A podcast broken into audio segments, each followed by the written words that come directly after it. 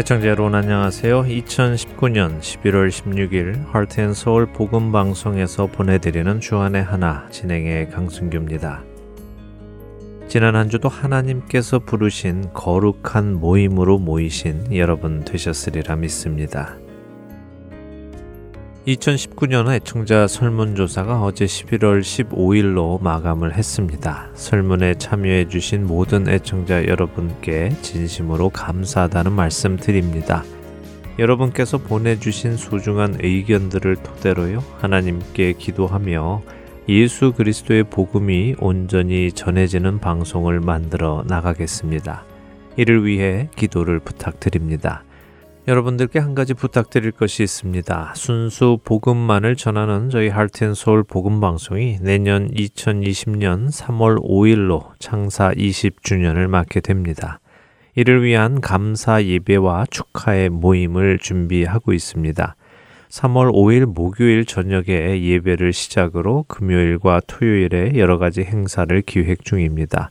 혹 이날에 참석하셔서 함께 하나님께서 20년간 하신 일을 찬양하고 축하해 주고 싶은 분들이 계시면 사무실 전화번호 602-866-8999로 연락을 주시기 바랍니다.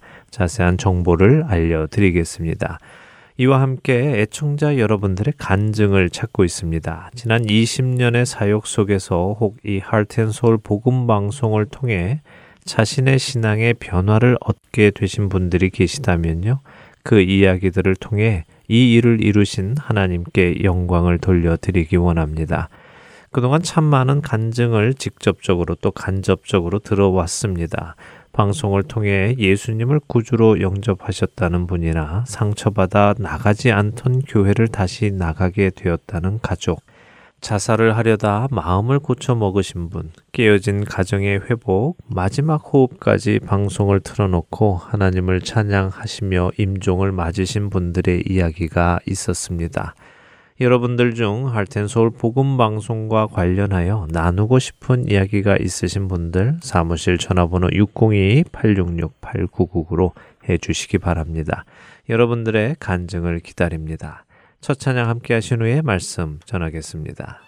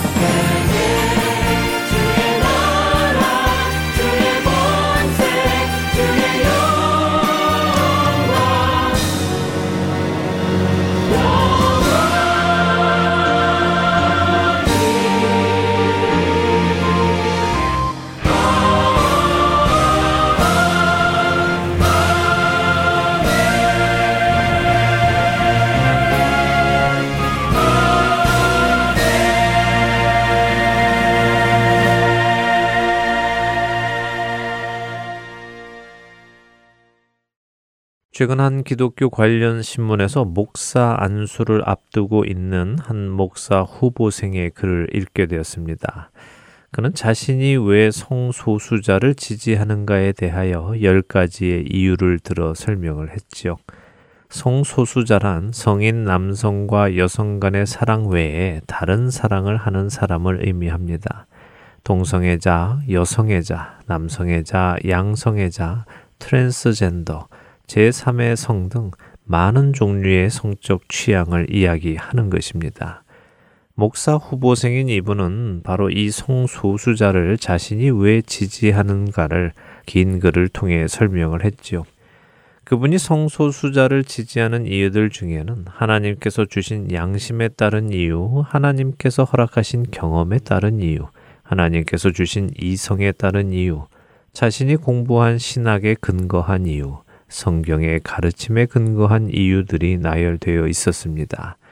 그는 또 실제로 자신에게는 성소수자 친구가 있다며 그 친구가 이성애자인 자신보다 훨씬 더 경건한 삶을 살아왔고 그리스도의 가르침을 삶으로 살아내고자 노력해온 진실한 그리스도인이라며 동성애는 죄라는 한마디 말이 그 친구의 정체성 자체가 죄라고 말하는 것과 같다고 반박했습니다. 그분은 자신의 글에서 자신이 근본주의 신학은 물론 정치신학, 공공신학, 민중신학, 해방신학, 여성신학과 생명신학에 이르기까지 폭넓은 신학을 공부하며 이해를 쌓았다고 했습니다. 이처럼 많은 공부를 한 그분께서 내린 결론은 보수 기독교인들이 동성애를 공격하는 신념과 성서 해석은 모두 그들이 자신들의 세계를 지키기 위해 만들어낸 허상이라는 것이었습니다.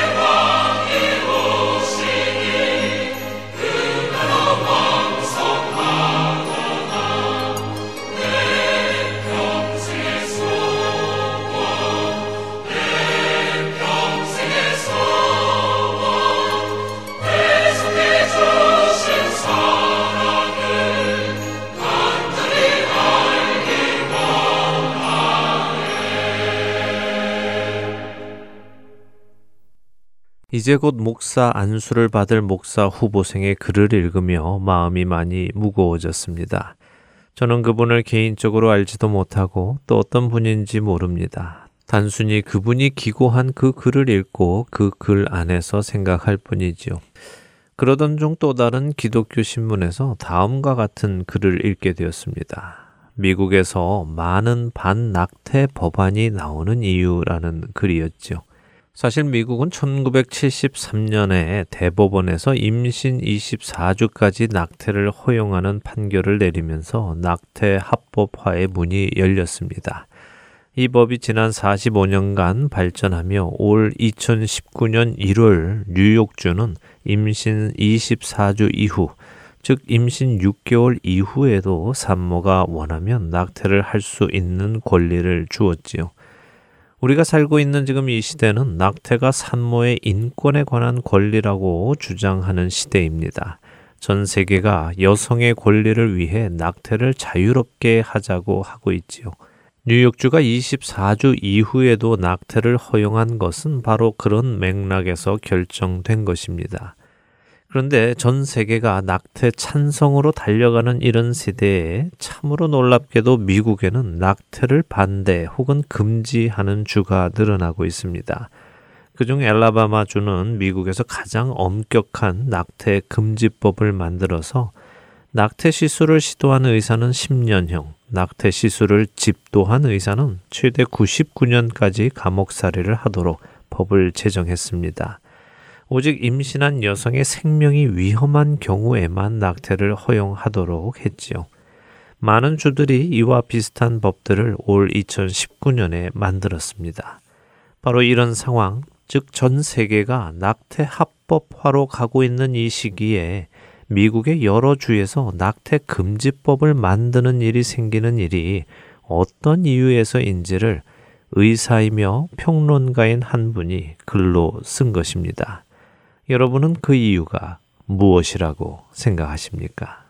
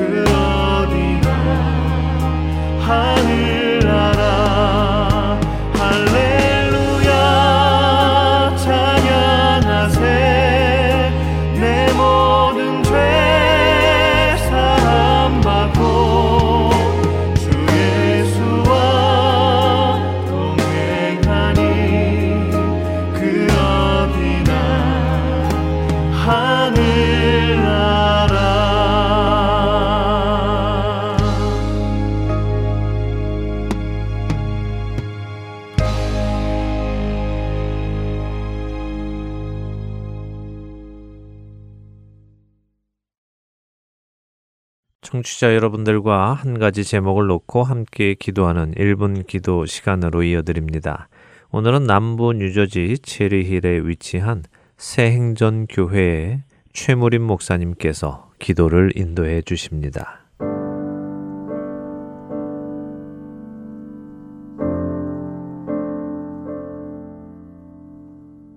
여러분 안녕하십니까? 하덴 서울 1분 기도 시간입니다. 저는 남부 뉴저지 체리 생전 교회를 담임하는 최무림 목사입니다. 이 시간 미국 군인들과 특별히 한인 가정 중에서 자녀들이나 형제 자매가 군인으로 복무하는 자녀들과 형제 자매를 위하여 기도하기를 원합니다. 현재 미국은 육해공군 해병대를 합하여 현역이 약 130만 명이라고 하고 예비역은 86만 5천 명 정도라고 합니다. 이들이 전 세계에 흩어져 임무를 담당하고 있다고 합니다. 이 중에서 정확한 숫자는 알 수 없지만 한인 가정에서 군에 복무하는 자녀들이나 형제 자매들이 꽤 되는 것을 알 수 있습니다. 이들이 군 생활 중에서 안전하게 복무를 마칠 뿐만 아니라 많은 기독교 가정에서 군 생활을 자원하여 복무하는 믿음의 형제 자매 우리 자녀들이 어려움을 당하지 않고 마음껏 신앙의 아름다운 모습으로 모범적인 군 생활을 함으로 그곳에서 선교사적인 마음을 가지고 복무하여 믿음에 승리할 수 있도록 그리고 안전하게 가정으로 복귀하거나 계속적인 군 생활을 통하여 하나님의 사람으로 영광을 돌리며 살 수 있도록 함께 기도해 주시기를 바랍니다. 함께 기도하시겠습니다.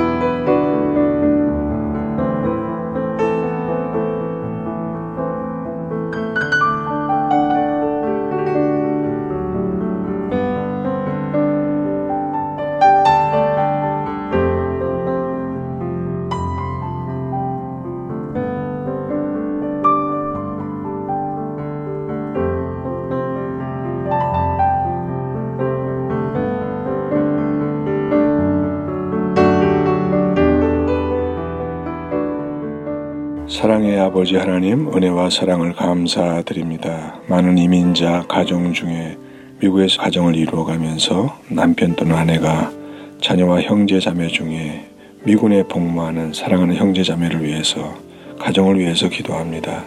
정의를 사랑하는 마음으로 또는 미래에 더 좋은 계획을 위해서 또는 여러 가지 뜻으로 미국에 군인으로 복무 중인 사랑하는 형제 자매를 위하여 기도합니다. 그들의 건강을 지켜 주시옵소서. 무엇보다도 안전을 지켜 주시옵소서.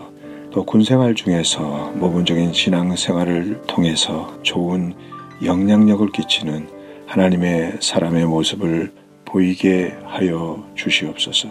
떨어져 생활하면서 그리워할 가정들도 지켜주시고 무사히 군 복무를 마치거나 지속적인 군 생활에 어려움이 없도록 그들을 지켜 주시옵소서 예수님의 이름으로 기도하옵나이다.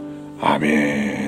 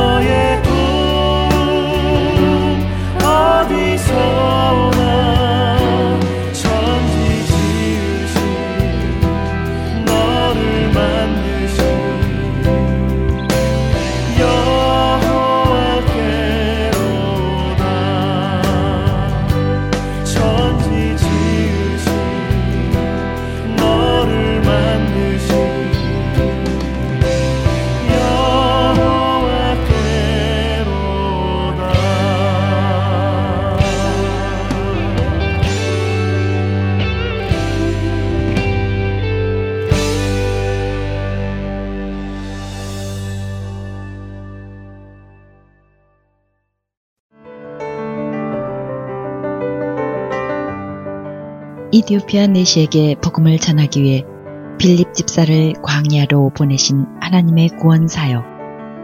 지금도 그 구원의 역사는 일어나고 있습니다. 믿지 않는 자에게 복음을 믿는 자들에게 영적 성장을 도와주는 화텐 서울 복음 선교에 동참하지 않으시겠습니까? 화텐 서울 복음 방송 선교에서는 후원으로 동참하실 동역자를 찾습니다. 여러분들의 후원이 바로 영혼을 살리고 세우는 그 사역에 사용됩니다. 후원자 문의는 본 방송사 사무실 전화번호 602-866-8999 또는 이메일 주소 hotandseoul.org gmail.com으로 연락해 주시기 바랍니다.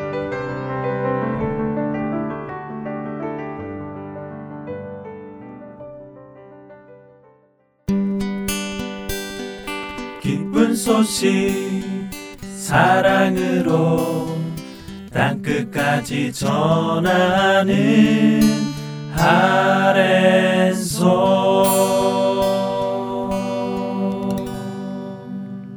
그리스도인으로 살아가는 것이 어떤 것인지 성경 속에서 찾아가 보는 시간 새 사람을 입으라로 이어드립니다.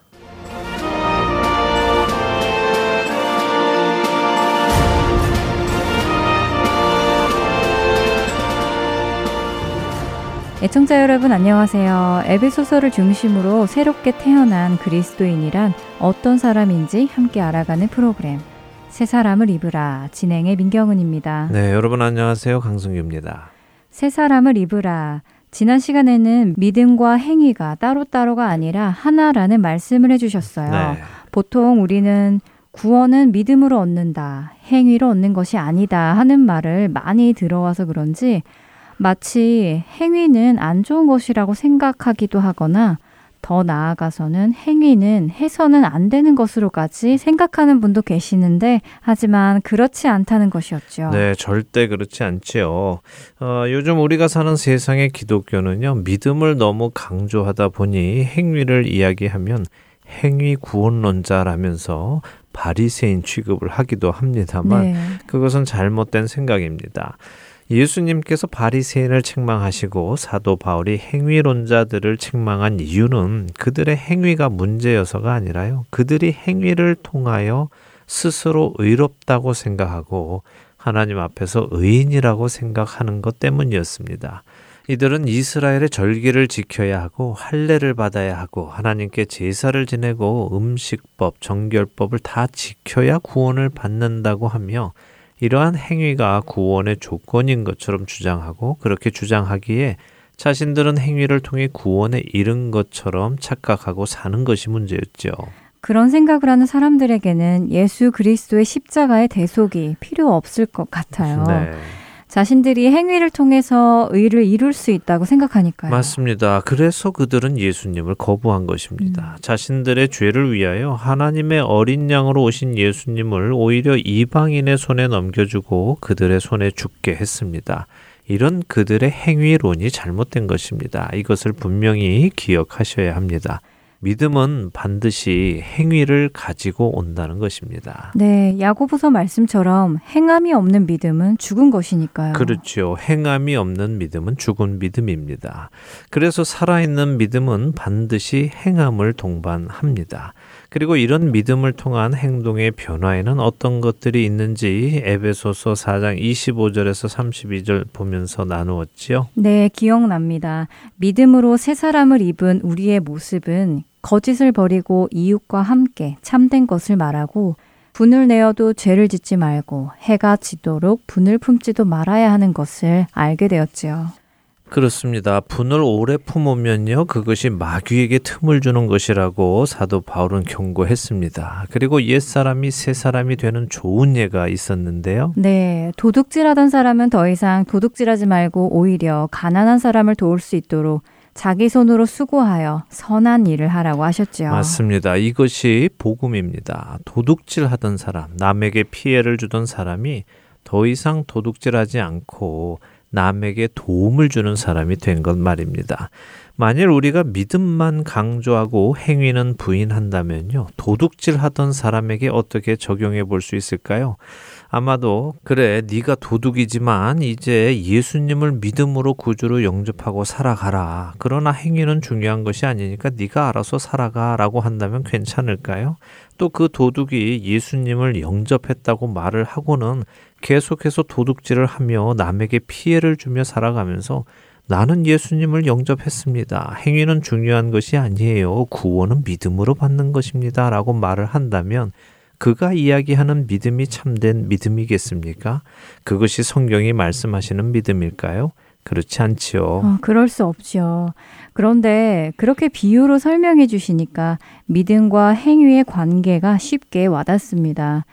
전에 내가 살던 모습을 버리고 새로운 모습으로 살아가는 것에는 믿음과 행위가 따로따로가 아니라 하나일 수밖에 없네요. 네, 만일 우리가 새 사람이 되었다고 하면서도 옛 사람의 모습 그대로 살아간다면 그것은 곧 성령님을 근심하게 하는 것입니다. 지난 시간에 본 에베소서 4장 30절의 말씀이 그 말씀이지요. 자, 이제 에베소서 5장으로 가볼까요? 새 사람의 모습은 어떤 것인지 계속해서 보도록 하겠습니다. 에베소서 5장 1절에서 4절을 한 절씩 읽은 후에 이야기 나누겠습니다. 그러므로 사랑을 받는 자녀같이 너희는 하나님을 본받는 자가 되고 그리스도께서 너희를 사랑하신 것 같이 너희도 사랑 가운데서 행하라. 그는 우리를 위하여 자신을 버리사 향기로운 제물과 희생 제물로 하나님께 드리셨느니라. 음행과 온갖 더러운 것과 탐욕은 너희 중에서 그 이름조차도 부르지 말라. 이는 성도에게 마땅한 바니라. 누추함과 어리석은 말이나 희롱의 말이 마땅치 아니하니 오히려 감사하는 말을 하라. 네, 지금 읽은 1절과 2절에 의하면 그리스도인들, 곧 세 사람은 어떤 모습이어야 합니까? 비교 대상이 나왔는데요. 비교 대상이 누구지요? 어, 1절에 하나님을 본받는 자가 되라고 하시네요. 와, 이건 차원이 다른데요. 어떤 위인이나 선인을 본받는 정도가 아니라 하나님을 본받으라고 하시니 말이에요. 네, 그렇게 들리지요. 네. 예. 자, 그럼 한번 여쭤볼게요. 지금 사도 바울이 한 말씀, 너희는 하나님을 본받는 자가 되라는 이 말씀을 따라 사는 삶이 어려울 것이라고 생각하십니까? 아니면 쉽다고 생각하십니까? 어, 당연히 어렵지요. 우리 같은 죄인이 하나님을 본받아 살려면 얼마나 어렵겠어요. 네, 그렇다고 생각하시나요? 네. 예, 아마 많은 청취자분들도 그렇게 생각하시지 않을까 싶습니다. 그런데요, 하나님 본을 받는 것이 우리 생각처럼 그렇게 어려운 일은 아닙니다. 물론 쉬운 것도 아니지만요, 불가능하거나 엄청 어렵거나 하는 것은 아닙니다. 왜 그런지 설명을 해드릴게요. 자, 본을 받다 하는 말은요, 따라하다 하는 의미입니다. 본을 받는다는 의미가 따라하다라고요. 네, 본받는다는 말은요, 헬라어 미메테스라는 말을 번역한 것입니다. 이 말은 흉내내다, 모방하다, 따라하다 이런 의미를 가지고 있습니다. 그래서 누군가를 흉내 내보는 것, 따라 해보는 것, 그것은 생각만큼 그렇게 어렵지 않습니다. 사실 우리는 예수님을 알기 전에 불순종의 아들들 안에 역사하는 공중 권세 잡은 마귀의 본을 받고 살았습니다. 마귀가 하는 일을 흉내내며 살았죠. 안 그렇습니까? 네, 생각해 보니 그렇네요. 우리도 전에는 다 그 가운데서 육체의 욕심을 따라 지냈다고 에베소서 2장을 볼 때 배웠지요. 네, 그때는 별로 어렵지 않았습니다. 잘 따라 했죠. 어떠세요? 예전에 죄짓기 어려우셨습니까? 아, 아니요. 어렵지 않았어요. 배우지 않아도 어쩜 그렇게 잘 지었을까요? 정말 타고났다는 말이 딱 맞았던 것 같네요. 그렇습니다. 타고났었습니다. 네. 우리 모두는 죄성을 타고났었습니다. 하나님을 기뻐하지 않고 하나님을 거역하고 우리가 원하는 대로 마귀의 습성을 흉내내며 살았습니다. 그러나 이제 세 사람이 된 후에는 마귀를 흉내내는 것이 아니라 하나님, 인간의 육신을 입고 오신 예수님을 흉내내며 살아가기 시작하는 것입니다. 모방해 보는 것이에요. 따라해 보는 것이죠. 그러려면 먼저 무엇이 필요하냐? 하나님을 향한 사랑이 필요합니다. 그리스도를 향한 사랑이 필요하지요. 2절의 말씀을 다시 한번 볼까요? 그리스도께서 너희를 사랑하신 것 같이 너희도 사랑 가운데서 행하라. 이렇게 말씀하십니다. 예수님은 우리 주인을 사랑하셔서 우리를 위하여 자신을 버리시고 하나님 앞에 제물이 되셨습니다. 사랑하시기 때문에 그러셨다는 것입니다. 우리가 살고 있는 이 시대는 사랑이라는 말이 너무 가치가 없어졌습니다. 사랑한다는 말을 너무 쉽게 하고 사랑이라는 말이 너무너무 흔하죠. 음. 세상의 노래를 한번 들어보십시오. 얼마나 많은 노래들이 사랑을 노래합니까? 어, 그렇죠. 세상의 노래의 주제의 대부분은 사랑이죠. 예, 맞습니다. 아마도 뭐 한 8, 90%는 사랑이 주제가 아닐까 생각이 됩니다. 그런데요, 그 많은 사랑 노래 중에 중에 또 많은 퍼센테이지가 헤어짐, 아픔, 이런 주제들의 노래입니다. 사랑하기 때문에 헤어진다, 사랑하기 때문에 보내준다, 뭐 이런 주제가 많습니다. 네. 이런 세상의 문화에 노출이 되면요, 사람들의 가치관은 변화하게 됩니다. 노출된 문화 코드를 따라가게 되지요. TV나 영화에 무언가 등장해서 관심을 끌면 그것이 곧 문화가 되어서 사람들 안에 실제로 나타나게 됩니다. 그렇죠? 아무래도 그렇죠. 유행이 다 그런 TV와 영화 등에서 시작되니까요. 사람들은 그것을 보고 따라하고 그렇게 되려고 노력하고 하니까요. 네, 그럼요. 자꾸 어떤 가치관에 노출이 되면요. 그 가치관이 자연스럽게 느껴지는 것이 사람입니다. 이 사랑이라는 것도 그렇습니다. 원래의 사랑, 성경이 말씀하시는 사랑이라는 것과 지금 이 세상에서 통용되어지는 사랑 사이에는 엄청나게 큰 차이가 있습니다. 이 세상의 사랑은요, 좋을 땐 좋지만 싫으면 그만둘 수 있습니다. 음. 내가 좋을 때는 괜찮지만 내가 상대가 싫어지면 그만두어도 됩니다. 네. 그래서 세상에서는 내가 전에는 너를 사랑했지만 지금은 사랑하지 않아 이런 노래가 전혀 어색하지 않습니다. 네, 세상에서는 얼마든지 통하는 말이죠. 네, 사랑하니까 나를 만나줘 하며 쫓아다녀서 만나다가 이제는 다른 사람을 더 사랑하니까 나를 놓아달라고도 합니다. 사랑해서 결혼했지만 이제 사랑하지 않으니 이혼하자고 하지요. 이런 가치관이 세상 노래 안에 깊숙이 박혀 있고 세상의 드라마, 영화를 통해 사람들에게 전달이 됩니다. 그래서 사람들은 사랑이라는 것이 그렇게 내가 좋을 때는 좋고 내가 싫을 때는 그만둘 수 있는 것이라고 생각합니다. 더 나아가서 요즘 젊은 세대들은요, 조금 좋아하는 정도를 사랑한다고 표현하는 세대입니다. 제가 종종 말씀드립니다만, 영어로 생각해 보면 이러한 모습이 극명하게 드러나는데요. I love Korean drama, I love 김치 이런 표현 쓰는 사람들 많이 보시지요? 네, 많이 보지요. 외국 분들 만날 때 그렇게 이야기하는 분들이 많이 계시죠. 네, 결국 사랑, 러브라는 말이요. 그냥 좋아하는 것보다 조금 더 많이 좋아한다는 표현에 지나지 않습니다.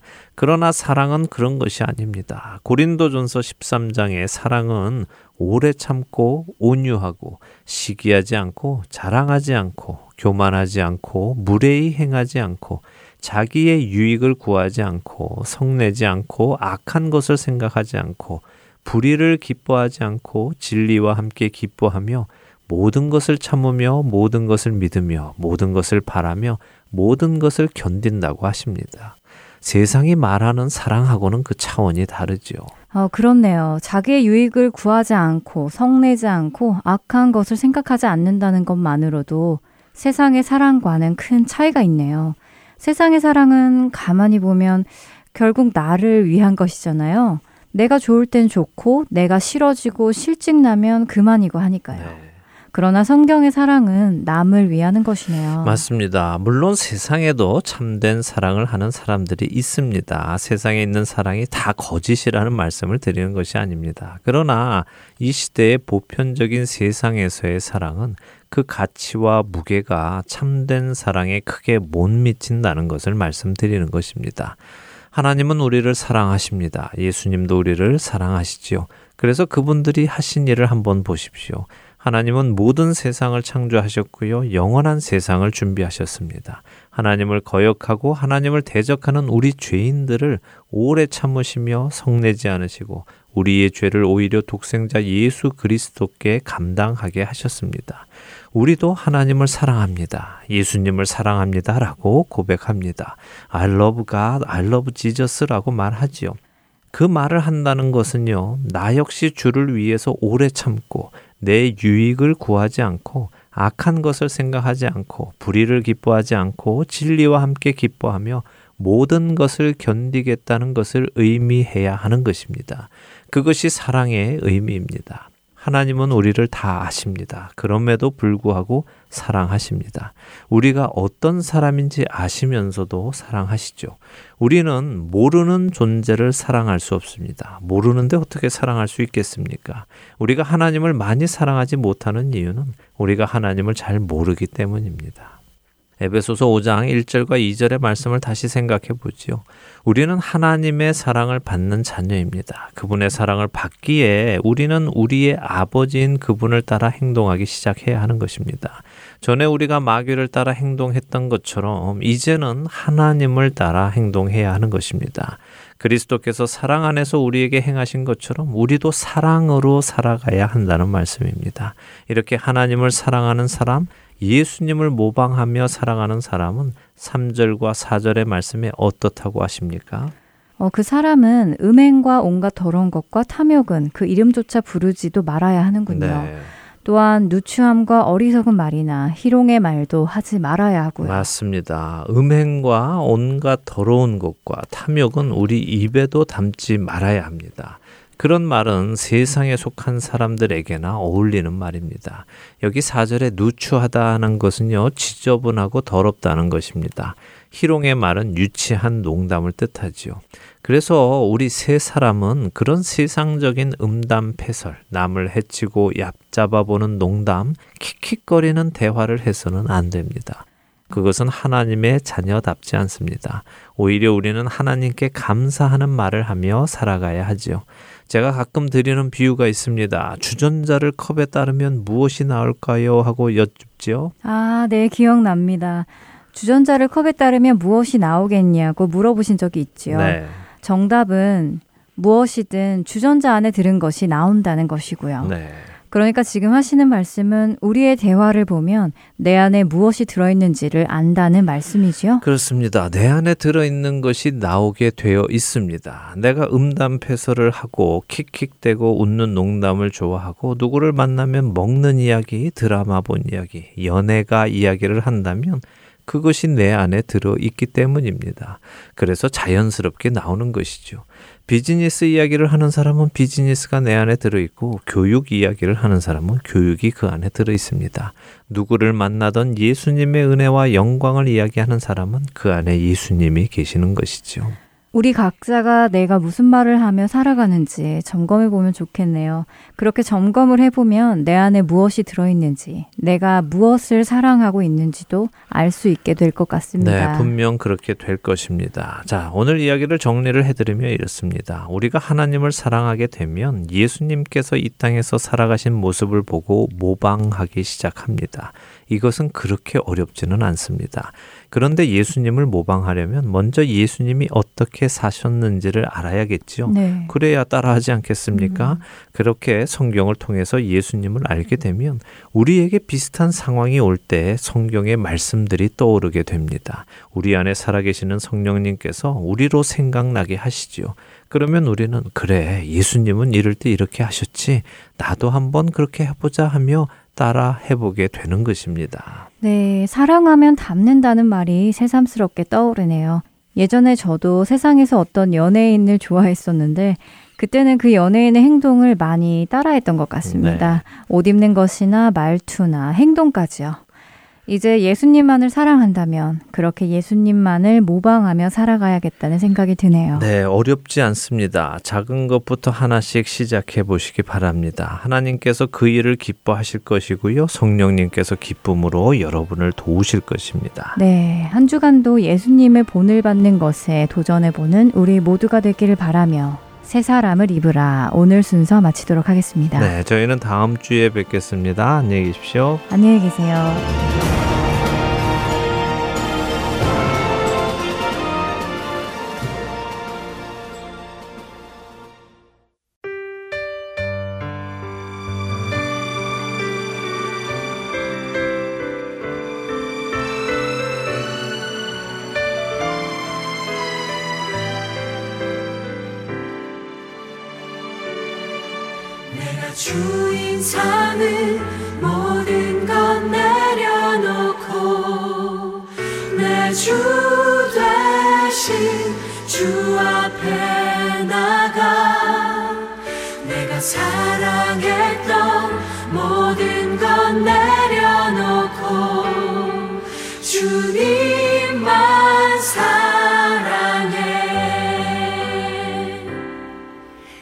주인 삼은 모든 것 내려놓고 내 주 대신 주 앞에 나가. 내가 사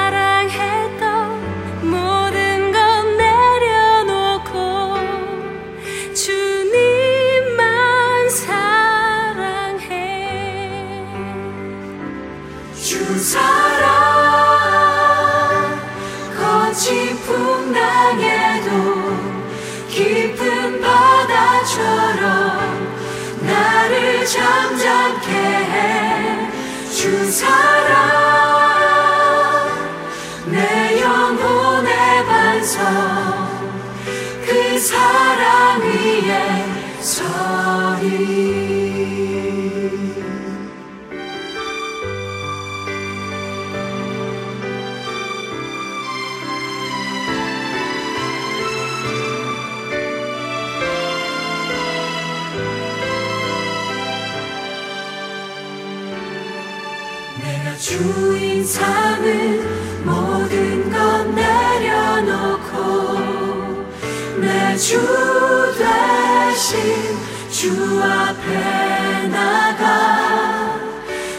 사랑했던 모든 것 내려놓고 주님만 사랑해. 주 사랑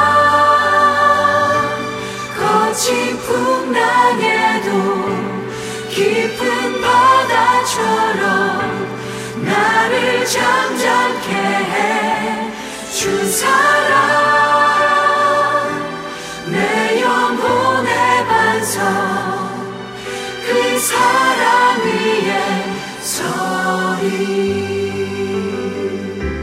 주 사랑 거친 풍랑에도 깊은 바다처럼 나를 잠잠케 해주 사랑 내 영혼의 반석 그 사랑 위에 서리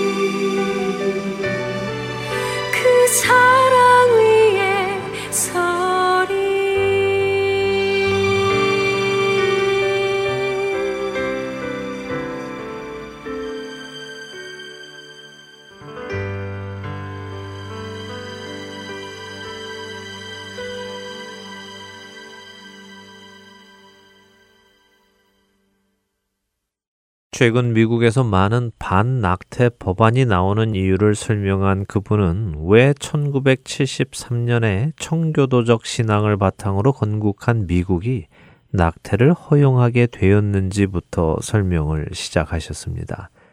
1973년 당시 미국 기독교계의 주류는 남침례 교단이었다고 합니다.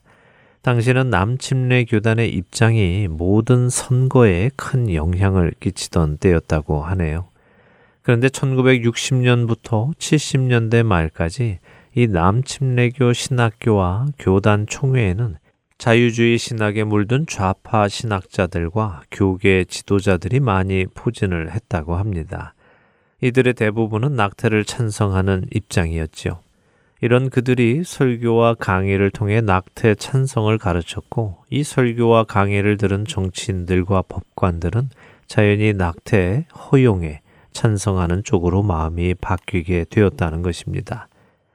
1973년 낙태 합법화가 대법원에서 판결되었을 때 당시 남침례교 총회장은 즉시 그 법에 환영 성명을 발표한 것을 보면 그때 교단의 분위기가 어땠는지 알 수 있는 것이지요.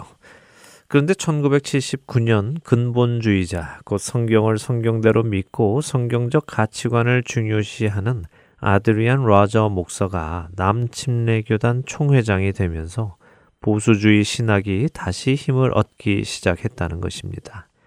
이때부터 남침례 교단 안에는 낙태 반대 운동이 일어났고 남침례 교단은 신학교와 교단 지도자 중 자유주의 신학을 따르는 사람들을 내보내고 복음주의 사람들로 채워 나갔다고 합니다. 40년이 지난 지금 전 세계적으로 낙태 합법화 열풍이 일고 있는 이때에 미국의 많은 주에서는 오히려 그 열풍과는 반대로 낙태 반대의 법이 제정되는 것은 바로 이러한 행동의 열매라는 것입니다. 그러면서 이 평론가는 신학이 바로 서야 신앙인이 바로 선다고 결론을 맺으셨습니다. 신학교가 바로 서야 바른 목사가 배출이 되고 바른 설교를 들어야 신앙인이 바로 선다는 것이지요. 사람을 두려워하지 않고 하나님을 두려워하는 신학자가 필요하다고 그분은 글을 맺으셨습니다. 이분의 글을 읽으며 제 마음 안에 소망이 생겼습니다. 사실 요즘 제 마음은 참 무거웠습니다. 세상의 분위기가 마치 멸망의 문턱에 와 있는 것처럼 너무 어두워서였지요. 그런데 소망이 다시 살아났습니다. 왜냐하면 지금 우리가 먹고 있는 열매, 이 열매는 이전에 누군가 심었던 열매들이기에 그렇습니다. 우리 앞에 누군가가 잘못된 신학을 심어 놓았던 것의 열매를 지금 거두고 있는 것이기에 그렇지요. 그렇다면 우리는 이제 올바른 것을 심으면 되지 않겠습니까? 지금 내가 상한 열매를 거두고 있다고 해서 좌절할 것이 아니라 내 뒤에 열매를 거둘 사람을 위하여 비록 나는 상한 열매를 거두고 먹는다 하더라도 올바른 진리의 씨앗을 심으면 되지 않겠습니까? 교육은 백년지 대계라고 하지요. 백년 앞을 내다보고 하는 큰 계획이라는 말입니다. 그 평론가의 말대로 40년 전 한 교단이 자유주의 신학을 버리고 보수주의, 성격 원칙주의로 돌아서자 50년이 되지 않은 이때에 그 열매를 거두는 것입니다. 우리가 오늘 무엇을 심는가는 몇 년 후 또는 몇십 년 후 우리의 다음 세대가 무엇을 거둘지를 결정할 것입니다. 이스라엘아 들으라 우리 하나님 여호와는 오직 유일한 여호와이시니 너는 마음을 다하고 뜻을 다하고 힘을 다하여 내 하나님 여호와를 사랑하라. 오늘 내가 내게 명하는 이 말씀을 너는 마음에 새기고 내 자녀에게 부지런히 가르치며 집에 앉았을 때에든지 길을 갈 때에든지 누워 있을 때에든지 일어날 때에든지 이 말씀을 강론할 것이며 너는 또 그것을 내 손목에 매어 기호를 삼으며 내 미간에 붙여 표로 삼고 또 내 집 문설주와 바깥 문에 기록할지니라. 신명기 6장 4절에서 9절의 말씀입니다. 우리는 부지런히 하나님의 말씀을 공부하고 가르치고 전해야 합니다. 말씀이 곧 생명이기 때문입니다. 말씀이 육신이 되어 우리 가운데 오신 예수 그리스도께서 길이고 진리이고 생명이시기 때문에 우리는 그분의 말씀을 쉬지 말고 공부해야 합니다.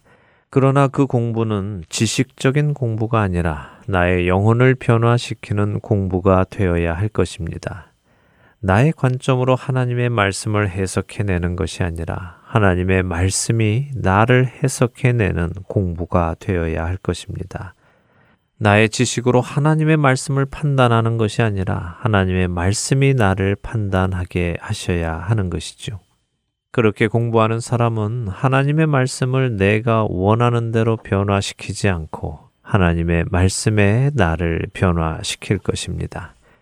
다음 한 주간도 생명 되시는 주의 말씀을 공부하고 그 말씀을 심어 우리의 뒷사람들이 진리의 열매를 거둘 수 있도록 쓰임 받으시는 저와 애청자 여러분이 되시기를 소망하며 오늘 주안의 하나 여기에서 마치도록 하겠습니다. 함께 해주신 여러분들께 감사드리고요. 저는 다음 주 이 시간 다시 찾아뵙겠습니다. 지금까지 구성과 진행의 강순규였습니다. 애청자 여러분, 안녕히 계십시오. 우리 오늘 눈물로 하늘에 씨앗을 심는다 꿈꿀 수 없어 무너진 가슴에 저들의 푸른 꿈 다시 돋아나도록 우리 함께 땀 흘려 소망